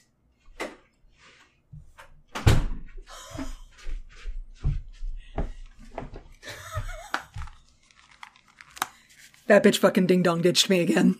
I love that. Oh, fuck. Anyway, God. So, things that are not my infuriating fucking feline roommate. Um, where were we? What were we? Pick up the thread, Chris. Run. Go. Where were we? Uh, yeah, no. Uh, Okay. um, I, I, I wanted to call a shout uh, shout out to the statues out front. Um, Uh-huh. We do see like I think the first time I saw them was the special edition Return of the Jedi, where you saw these tall statues of Palpatine. That very similar design of of the statues up front, except they're of clones.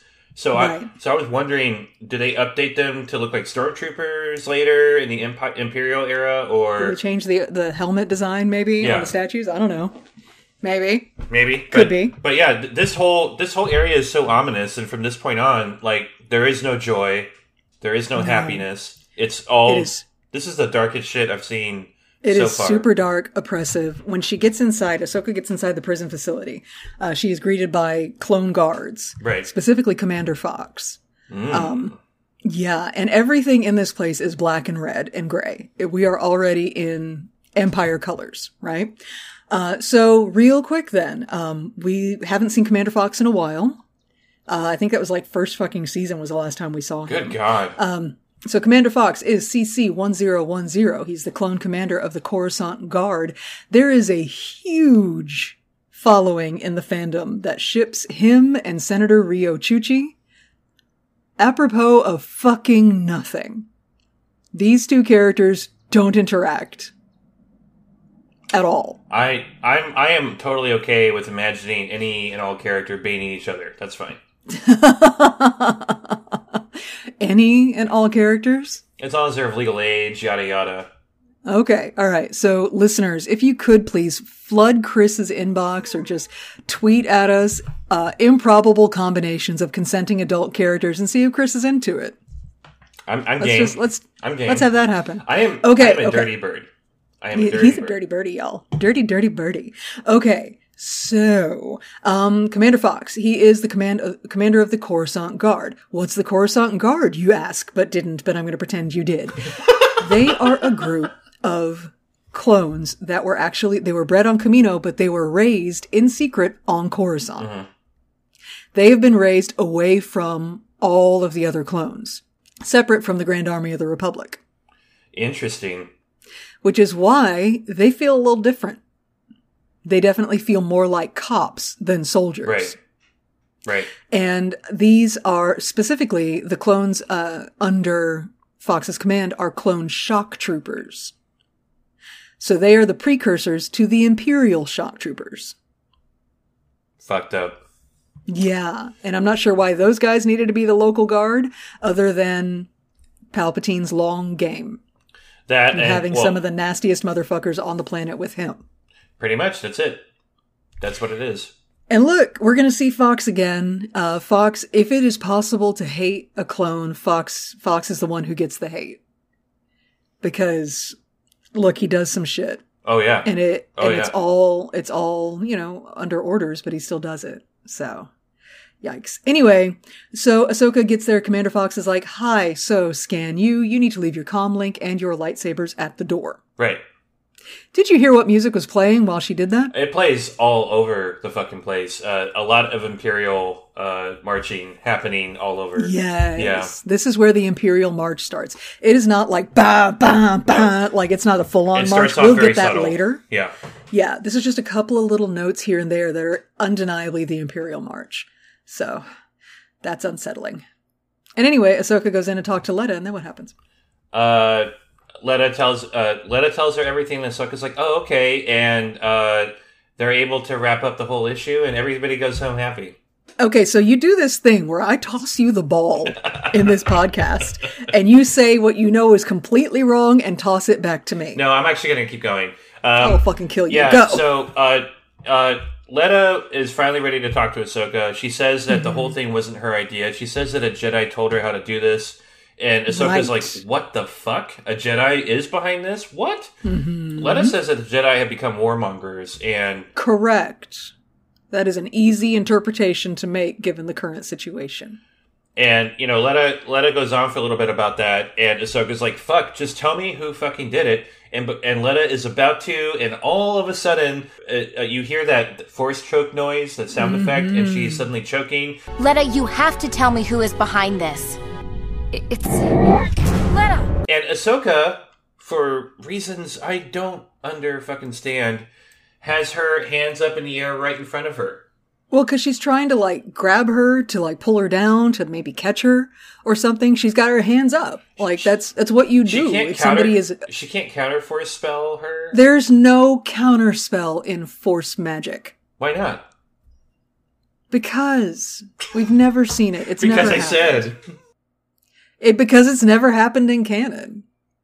Like have I, that I know of. Somebody will undoubtedly correct us. I, I, But I'm just saying, That's never if we're gonna, I I'm cool with people doing whatever with the Force. I don't care if you want to magic missile somebody with the Force. I'm all game for that. I just, uh, you know, I I have to believe like you can like force pull or push or whatever, like the Force energy away from her neck. Maybe I don't know. I don't know. Maybe, but maybe Ahsoka doesn't know how to do that. Maybe she didn't think of it in this very sudden, surprising, terrifying moment. Maybe. Where the woman who was about to tell her the name of the Jedi who joined her anti-war terrorism cause, uh, is suddenly choking in the air ahead of her. Like, Ahsoka's caught off guard. She's surprised. She, as far as she knows, is fucking alone. Anyway, Nobody's in the cell with them. nobody is in the cell with them. So Commander, uh, the the clone troopers are She, seeing this. On, she dies. Yeah. Letta dies, by the oh, way. Oh, Letta's dead. Yeah. She's Um, fucking dead. She gets dropped. uh, the the kid show, kid show. Um, Yep. the, cl- the clones see this on camera for some reason, for some strange reason. The sound isn't working, so they don't know what was said. But they only see Mm-hmm. Ahsoka holding her hands up, Letta floating in the air, being choked. Yeah. Um, so it looks like on camera that Ahsoka done murdered somebody. Right. So Exactly. So Ahsoka's freaking out. Uh, the door opens, clones come in, and Admiral Tarkin walks in as well. And boy, is he a reassuring person. Let me tell you. He is such, it says in my notes, Tarkin is a smug bitch when he gets Imperial March music. Yep. Yep. Yep. He's, he's so fucking smug. Uh, he has, this is, by the way, some time passed. This isn't all happening in the same moment. Like, Fox shows up, he's like, look, I can't say I blame you, but, um, you're under arrest. Commercial break. We are back to Ahsoka in the cell, and then Tarkin comes in. Right. And this whole moment where Tarkin comes into the cell is 100% blocked and, and shot exactly like Vader going into Leia's cell. Yes. Thank you. And Tarkin taking Leia by the chin in A New Hope is why Tarkin takes Ahsoka by the chin in this scene. All of that. I want him to take me by the chin. Anyway, um, Of course you fucking do. I cannot follow you. This ship will sail without me. I don't know what's wrong with me. By the way, there there is one point uh, while we're going through like security footage and stuff, we see other prisoners in this facility. Okay. Also imprisoned in this facility are Emir Wat Tambor. Mm-hmm. Right. Remember, we captured him back in season one. Holy shit. Poggle Poggle the Lesser. Got him back in season two. He's here.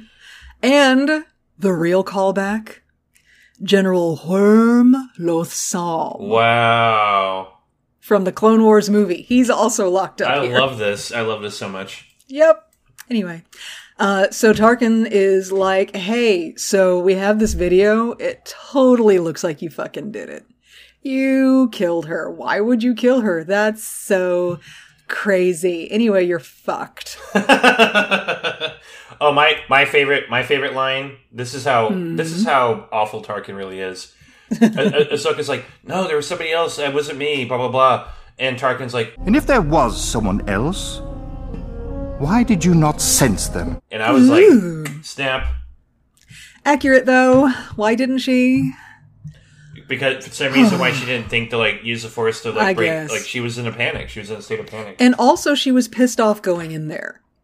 Like, she had a shitty attitude going into that place. She was already pissed at Letta. So that probably clouded her ability to sense anything in the Force, too.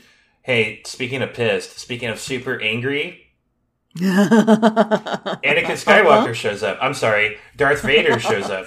Darth Vader's at the front door because he, up to this point, the Imperial March has been just a hint, a couple of notes here or there. But now, where Anakin is at the front gate and he's finding out from Commander Fox that Admiral Tarkin has ordered that no one, I mean no one, is allowed to see Ahsoka, Anakin's going full Vader. Yeah, uh, that is Vader. We're getting Vader face. We don't see Vader's face that often, obviously, but holy shit. We're getting Vader face, we got the Vader music. I don't care what she's accused of. Let me in. And then shockingly, he doesn't just explode everything and murder everyone. And, but okay. Uh, well, we cut to Ahsoka in her cell and she's just kind of hanging out, but then she sees, aha, just outside the cell, a key card. Yep. And she assumes that Anakin has somehow managed to leave it there for her. Which is a fair assumption. They've done shit like that before, is. you know. Absolutely. She says, Master, I knew you wouldn't let me down. and she force floats the keycard up and lets herself out. Right. And then shit gets really suspicious really quick. Yeah. Ahsoka turns over, uh, goes to closer to the front door, the front uh, security gate, and there's Mm-hmm. a fucking shit ton of dead clones that look like they've been uh, killed by a lightsaber. And I'll Not yet. Not yet. oh The first hallway she finds is a bunch of unconscious clones that have just been beat up. And so she runs along there, and in the debris in that fight scene, she finds her sabers and her comlink. mm. I could have sworn I saw Right one that did have a saber burn mark. Not in this scene. Okay. She will find those later. Okay, in like a minute um, because it's a progression it's an escalation right. Right. first we find unconscious ones and she finds her uh, her lightsaber and her comlink because if she had immediately turned the corner and found lightsabered to death clones she wouldn't have picked up her lightsabers she wouldn't have kept running Hmm. okay, because because she would have been too suspicious but she had to scoop up her stuff and go and the guards needed to see her running with lightsabers right. so that then uh, when fox and all the other guards find her and they're chasing her through this prison and they've alerted and there's an escaped prisoner like and, and rex and anakin are on their way and ahsoka's doing like crazy gymnastics to get through the doors because the rolling helps and uh, then she turns a corner and she finds three dead clones that have clearly recently been lightsabered to death Right. And they're already dead when she finds them though but nobody knows that they see her standing over them she continues to run and now fox has ordered shoot to kill Yep. Um, I believe right after this this part, uh, she runs by two droids, yes and uh, it I it was a callback to according to the notes here. Uh, it was a callback. Uh, the random uh, older model protocol droid and the astro droid is a callback to R two and C three PO wandering through the hallways of Oh. of, of, Okay. of Leia's ship at the very beginning of New Hope. i dig it Yeah, So, um, kind of weird thing yeah, to stick in the middle of this though. it's a little odd, Yeah. but there you go. Um, Anakin uh, pops up in the middle of all this. He and Rex have Oh, arrived God. at the facility, and Anakin's like, "Belay the shoot to kill. Do not shoot to kill. Uh, we need to. We need to actually capture her alive. Fucking please." And Rex like sticks up for her and says that Commander Tano would never kill clones. Yeah. That's not a thing. Um, And then he Anakin's and trying. then he turns around. He's like, uh, "We're putting an APB out for Ahsoka Tano, who killed a bunch of clones." What? what? he does. He's like, General Skywalker has just issued an all points bulletin on Commander Ahsoka Tano. She's killed three clones and should be considered armed and dangerous. It's like Rex, dude. What? All right. And they're the meanwhile the other clone troopers have not heard this "don't kill" order because they're still trying to fucking kill her. They, it is a full on fucking chase and they are trying to murder her. Right. And here's the thing, like they're fucking shooting the, the cannons of the facility at her. The like the stuff the that's anti, supposed to the protect them. anti-gun cannons. Yeah. They're not like the small. anti-aircraft Yeah, cannons yeah. at Anti-aircraft. one girl. Mm-hmm. Yeah.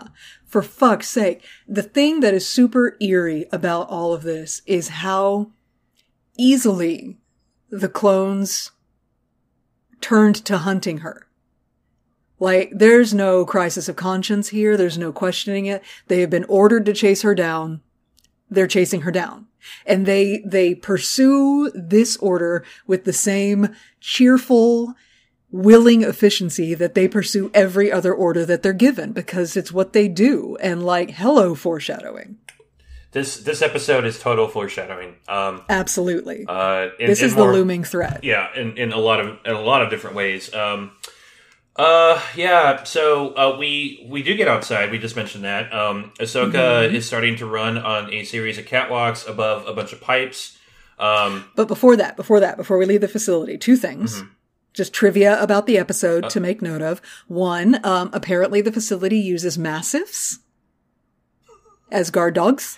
yay! Just like from Book of Boba Fett, the massiffs. I love them. Um, the the one clone trooper that almost sees Ahsoka, uh, his name is Sergeant Hound God, because he's got a massiff. fucking yeah, Star Wars. and his massiff is named Grizzer. Anyway, uh, Ahsoka, while running away, runs across this giant chunk of rock. Mhm. Like she's running across the top of it, and the clones are running below and Right. firing up at her. Right. That giant chunk of rock, it's like covered with carvings. That's actually a thing, okay? That is a huge slab of, of Geonosian rock. That is rock harvested from the planet Geonosis and brought here specifically for the purpose of carving onto it the names of every clone who fell in the first battle of the Clone War at Geonosis. Oh wow. That's what that is. She's running across that. while they're firing at That's her. that's fucking nuts. So that's a full circle moment right there. A Jedi being hunted by clones while running across this rock. That was the first time that Jedi and clones fought side by side. Yeah. Ah. Yeah, Filoni's going to cut deep on every level. So that's fun. I can't. I yeah. I Yeah. Anyway, so now she's running. She she escapes into an industrial area. Anakin has ordered everybody to set their weapons to stun. And did you know that lightsabers can deflect stun bolts? Uh, of course they can. What, Stephanie? Well, I mean, there's no reason on. why I they mean, wouldn't. Why not? Why not? Um, yeah, yeah. See, you you made fun of my force counterspell earlier, but no, you can Yeah. repel. Yeah. repel stun fire. Well, because nobody's done a force counter spell, but this is this nobody's is this done a nobody's done a stun blaster. but she's doing either. it right now. We're watching her do it. When have you ever seen anybody go counter spell on a force choke? You know what, Stephanie? I'm going to do it. Good luck. Yeah. Anyway, um, I will say this is a very rainy scene, and the rain in this animation looks a fucking amazing. Uh, that. Uh, despite all the despair and darkness, uh, the the uh, the animation is once again um, elevating everything. Uh, the, It's so good. The the raindrops, the um, ambient moisture that you can kind of see in the air because there's kind of like a little misty fog effect happening in the Right. air. I love it. If the drops it. like going down because we get shots from inside the cockpit of some of the gunships that are chasing her down, and you can see like the rain streaking down the window, which I've never noticed in Clone Wars before. yeah, It's really fucking cool. Um, anyway, they're like firing fucking rockets at her Yeah. and stuff. Like they are trying to kill her. Not everybody got the don't fucking kill her memo. Okay. Uh, she's running along a water pipe. She gets 100% cornered. She's got like gunships on this side and clone troopers on this side, and everybody's got her trapped. So she cuts a hole in the water pipe yep. and drops down. And now it's a chase through the labyrinth of Coruscant infrastructure, which is some pretty intense shit. It is awesome. Uh, the clone the clones have to split up. Anakin is on pursuit as well. He jumps Mhm. down in the pipes, and because you know Force user, he has a much Right. easier time tracking Ahsoka. And finally, finally, this chase scene's rather long. Um, and but it's very the fugitive. This whole scene. well, I was about to say. Um, oh, uh, I'm sorry. Go on.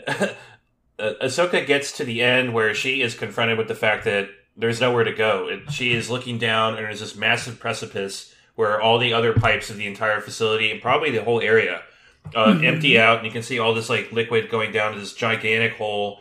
There's some and shit. there's like, uh, yeah, there's ships and stuff. There's all kinds of shit in this Yeah. giant fucking hole in, in Coruscant. yeah, and she stops and she turns around and she tells she tells Anakin, "I didn't kill my wife." and Anakin says, I, I don't don't, care." care. uh, no, but this was uh, confirmed to be 100% a, a nod to the 1993 film The Fugitive. And uh, God, this conversation, though, it's just heart wrenching It's- because Ahsoka's like, I don't know who to trust. And, and Anakin is correctly, I believe, like saying, I would never let anyone hurt you, Ahsoka. Never. But you need to come back and make your case to the Council. But she doesn't know. She, she's like, But you know as well as I do that no one else will believe me. The thing, the problem is, Ahsoka knows Anakin very, very well, Mhm. and she knows better than most that Anakin has a lot of dumb bitch moments, yeah. and so the Yeah. whole she she trusts that Anakin truly believes that he can protect her Mhm. and safeguard her against all this bullshit, but she also knows he's wrong.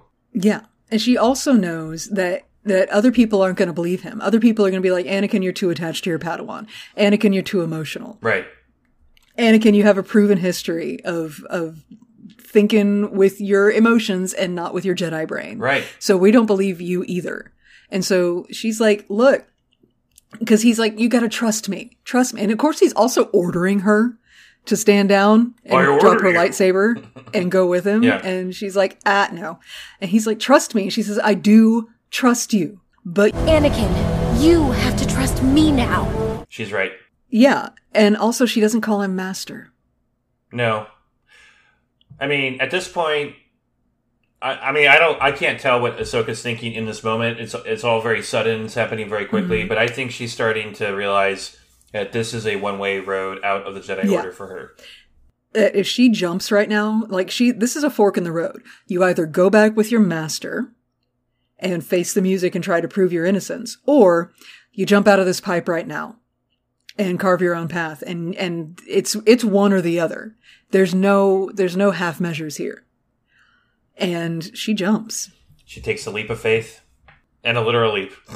Yeah, she what? And she she jumps and she lands on one of the ships that's down below, and she looks back up at Anakin and Rex. yeah. By the way, And Rex. she's leaving Rex behind too.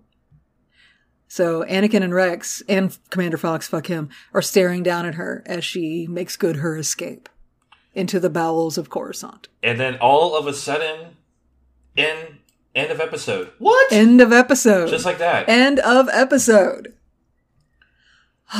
this is you know uh um this this this arc was a mo- was a was a climax of the true turn of the Jedi Order because you know right before this arc we de- we dealt with hey Obi Wan you know that woman that you love oh yeah watch Right. this watch this message oh by the way we're not going to help her uh, By the know, way, we are refusing the call. Satine Kryze clearly stated in her message, my people are being massacred.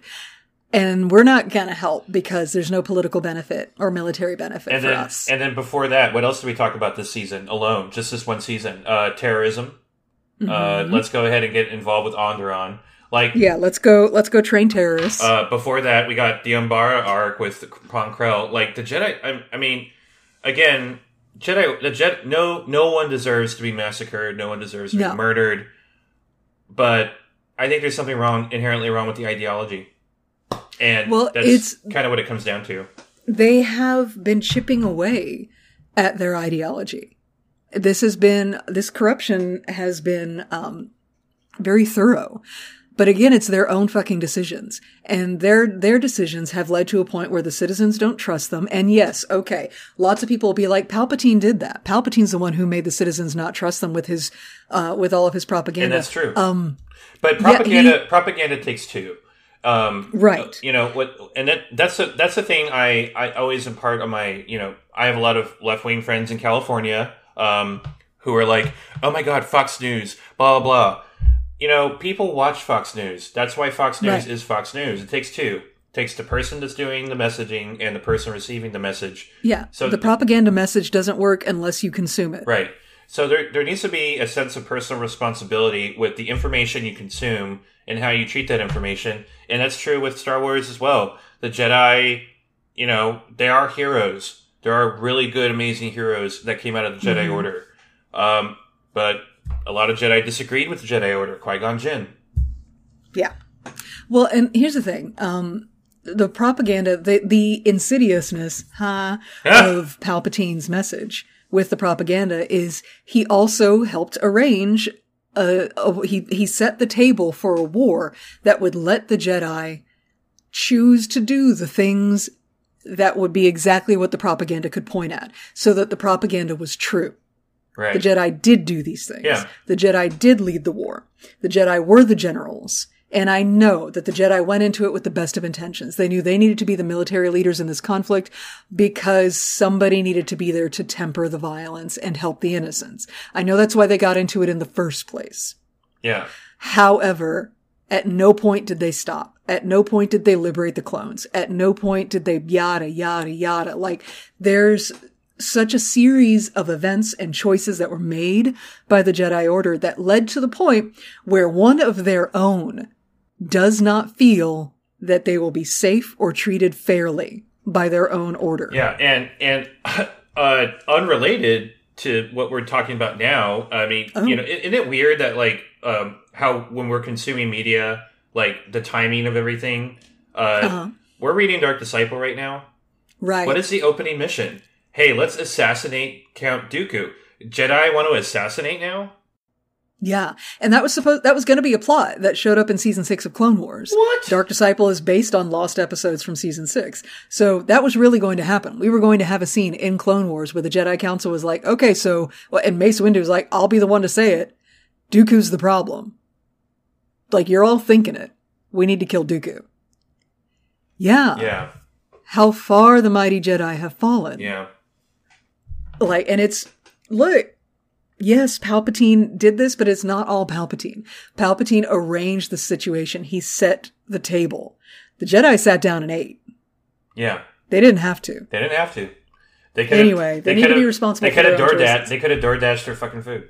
Same. So yeah, we have a situation where Ahsoka doesn't trust that she that she doesn't know who to trust, and among those that she doesn't know if she can trust is the entire fucking Jedi Order, the Jedi Council, Yeah, her master. yeah. She doesn't know if she can trust them. She definitely doesn't know if she can trust, I don't know, Rex, because she just got chased down and hunted by a bunch of clones. So, Yeah. fuck. Looking forward to the next two episodes, eh? I mean, and here's the thing: I love this story. Oh, me it sounds like it sounds. I'm, I, if I sound angry or upset with the story, it's because I'm supposed to. You're supposed to be, particularly right now, because we're halfway through the arc. You're supposed to be angry. You're supposed to be just as frustrated and confused and upset as Ahsoka. Yeah, and we have to remember in the airing, uh, in the airing of these episodes, the first two were aired same night. Oh, were they? Yeah, Cool. Because at this point we're doing two clone cl- two Clone War episodes a night. Um, that explains the continuing four episode arcs that we're seeing. Exactly. Um, and then all of a sudden, abrupt end, and Right. you're not you're going to be angry for a whole fucking week. Cliffhanger, motherfucker. Cliffhanger. What happens? Why is Ahsoka on her own? What is she gonna do now? I don't know. Oh, it's so it's so good. It's so okay, good. Here's the thing. This it. is such a good story. I am this emotionally invested because it's so good. Yeah, yeah. I have all these opinions about it because it's so good. So good. Yeah. I love it. And just to reiterate, I love the Jedi. I love Yoda. I love Mace Windu. But uh, the best characters have flaws. Absolutely. Yeah, and, and Absolutely. You know, I love that. Uh, my, I'm not. I'm not saying I'm happy they fucked up. I love that their story is this full. yeah, That because because it's a straight hero story where a hero always do good, never question anything, never make mistake is boring. And it's like that's exactly the argument that people think that they can make against Rey Skywalker. Is that she never had any flaws, she never lost a fight, she never made any mistakes. None of that is actually true. none of it. Um, yeah, if you absolutely none of it. If you watch the movies, Yeah. If you pay Ever? attention to the story, And if you if you actually watch the movie instead of just watching YouTube videos about the movie, then you can see that. But that's boring. That's not a good story. Um, and these, you know, the Jedi are our heroes, but they're also people. yeah, They're also um, they're they're flawed and they're vulnerable to corruption, and that is the journey that we're on in the Star War. And that's because the Star War is telling us the tale of the dangers of war and politics and the corruption therein and all of that shit. Can't wait, can't wait. Uh, you know what? What what's going to excite me about this, Stephanie? All the positive What? feedback we're going to get on social media. we're saying what we're saying. I can't wait. Bring it. Can't wait. Bring it. Uh, People I are going to be messaging that us with like, "Oh, I, I disagree, but I really respect your opinion," and um, all that kind of wonderful stuff. And we're going to get lots of messages from people going, I fully understand that this clip that I'm watching is just from a, an episode that only covers two episodes in the arc. And Yeah. I'm not going to counter everything you've said with perspectives from the other two episodes yet. anyway, social media for this podcast is a wild ride. I, I, you know, it's all good. Um, I do hope that people will hit us up with uh, improbable ship combinations of characters to see if Chris will still fuck it. Look, uh, I saw a uh, what, what was it? Um, a porn parody of uh, Oh my god. yeah. No, finish your No, thought. I'm of, trying to uh, remember what? what? it was because I was like, "Oh my god, I can't believe they made a porn parody of that." I'm gonna watch it. Um, There's a porn parody of everything. uh, oh, I know, I remember what it was. Um, but uh, let's just say it's a it's a very famous World War II movie that they made a per- porn parody out of. Totally inappropriate. Okay. I'm not even gonna say what it is, but It would not be difficult to make a porn parody of any war movie because they're such sausage fests. Uh huh. So anyway.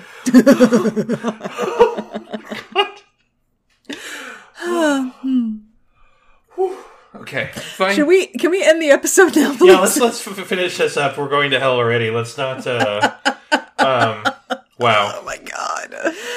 Oh fuck. okay, so anyway, uh, we are ready now to end the episode. Yes. Yes, and I'll, I'll get the cancellation video, apology video ready. Uh, oh no, I'm cutting all of that out of the podcast. that is that is not for general public consumption. Only our trusted few are allowed to know that that shit happened. That's Holy Whew. shit. wow. Okay, okay. Anyway, deep breath.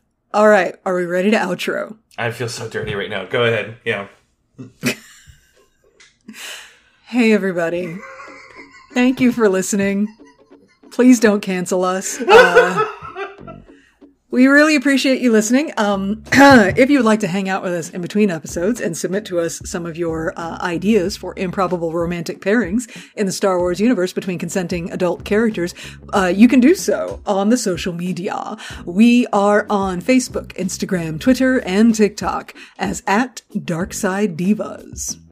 Uh, you can also subscribe to our podcast via your favorite podcast platform of choice, be it Apple Podcasts, you have remember that, uh, Spotify, Mm. uh, Google Play, and all the other ones. Um, if you use a podcast platform that gives you a review option, please leave a review. Uh, if, Uh-huh. it, if if you leave a five star written review, if the platform you use l- lets you have that option, we'll read that shit on the air. Also, tell your friends about us because we really want more listeners to enjoy us. Ugh. Uh, enjoy the show. Um. And also, uh, if you haven't figured it out already, yes, we are starting a Patreon very soon. Uh they're going to be, we're going to have lots of unique content on there, including video versions of our podcasts uh, that we're starting to record. And I'm dreading how I look on the camera all the time now. Oh my god, shut up. Uh, You're gorgeous. gorgeous. Um, we're also going to do some special one-off episodes pretty soon. Maybe some special events as well. Uh, There's all kinds of shit in the works Yeah. for Patreon. Yeah, and, and- and- also we we have a YouTube channel. I mean, And, is that where uh, and, and other than that, we do have a YouTube channel uh, where Hey! we do a, a show. We try to do it bi-weekly of Divas Unleashed, where we combine some Marvel, some Star Wars. Um, we actually have a really cool episode coming up with uh, uh, a friend of the show uh, that uh, co-hosted with us. We had some really great conversations uh, that will be coming out hopefully next week. And yes, subscribe, like. Okay. That's it. all of those things. Okay, okay. I think we're done here. I think we need to jetpack out. Are you Yeah, ready? Jetpack out. Okay. Bye.